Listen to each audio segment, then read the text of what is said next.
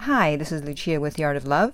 I'm a dating and relationship expert specializing in helping you get your ex back. And welcome back, No Contact Army. Have you been living by our slogan, we don't react, we do no contact? I certainly hope so. And if you too would like to enlist in the No Contact Army, it's very easy. All you have to do is hit the subscribe button and the bell notification and you're in.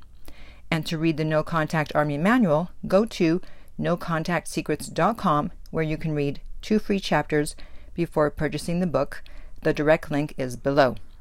So this week, I want to answer the multi-million dollar question that everyone has when they have been broken up with. And that is, will my ex come back?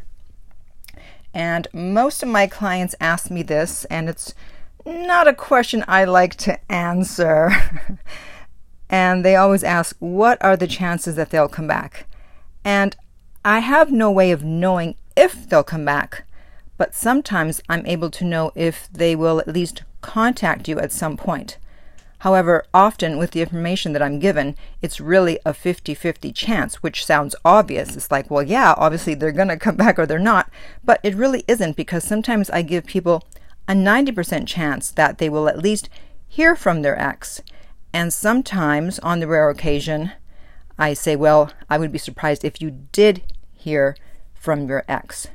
So there are several factors, as usual, that go into trying to figure out whether an ex will come back or not. Now, the main reason that anyone ever breaks up with anyone is because their interest level went below fifty percent. Interest level trumps everything, and I do mean everything.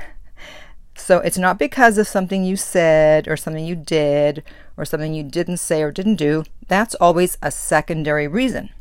Whatever reason they gave you for the breakup, that's not the real reason.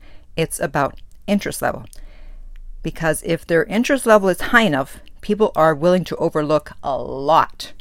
That's how people end up staying in bad relationships. So don't beat yourself up thinking, oh, I shouldn't have said that. I shouldn't have done that. It's just about interest level. So the first factor is how close to fifty is their interest level. That's why after the breakup, it's important to do the correct thing so that you can reattract them and get their level back up above fifty.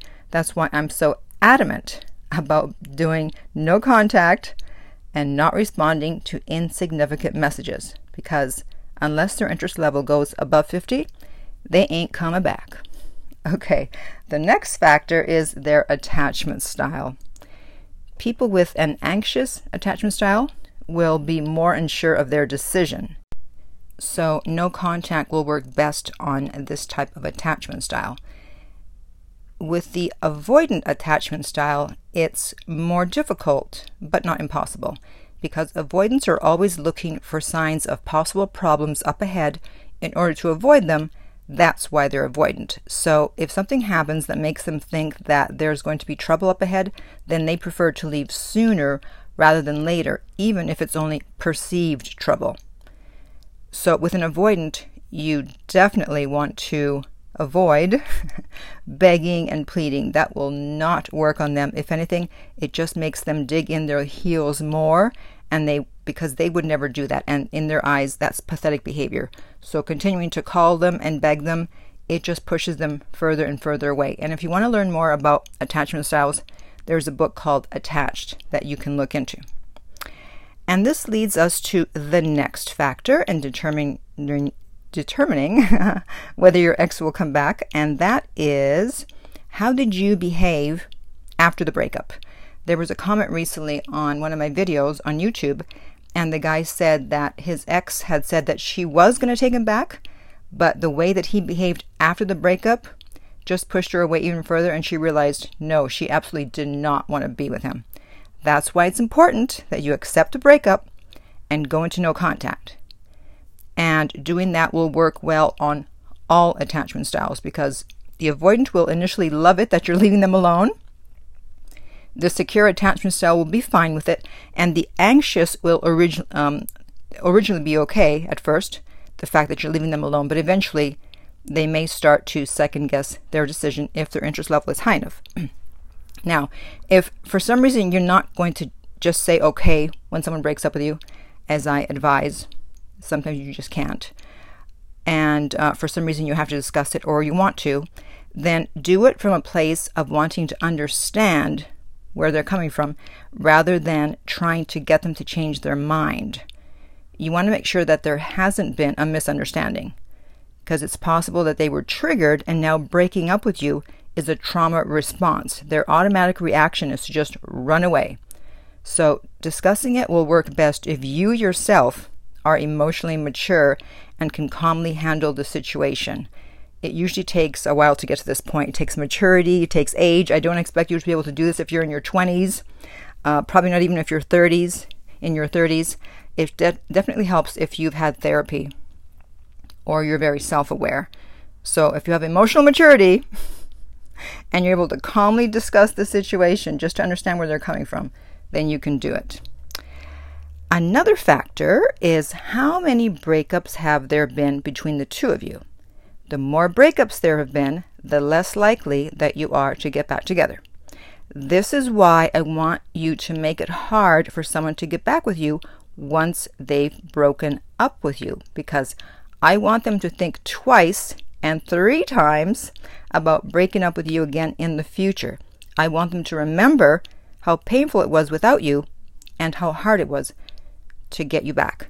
And this is also why I want you to ask the six questions that I've done a video about. I'll put the link above, because if you just get back with someone easily and you don't resolve whatever issue there was and you don't ask the six questions, then the chances of them breaking up with you again are high, and it will be more difficult to get them back the second time or the third time. The next factor is how much chemistry the two of you had.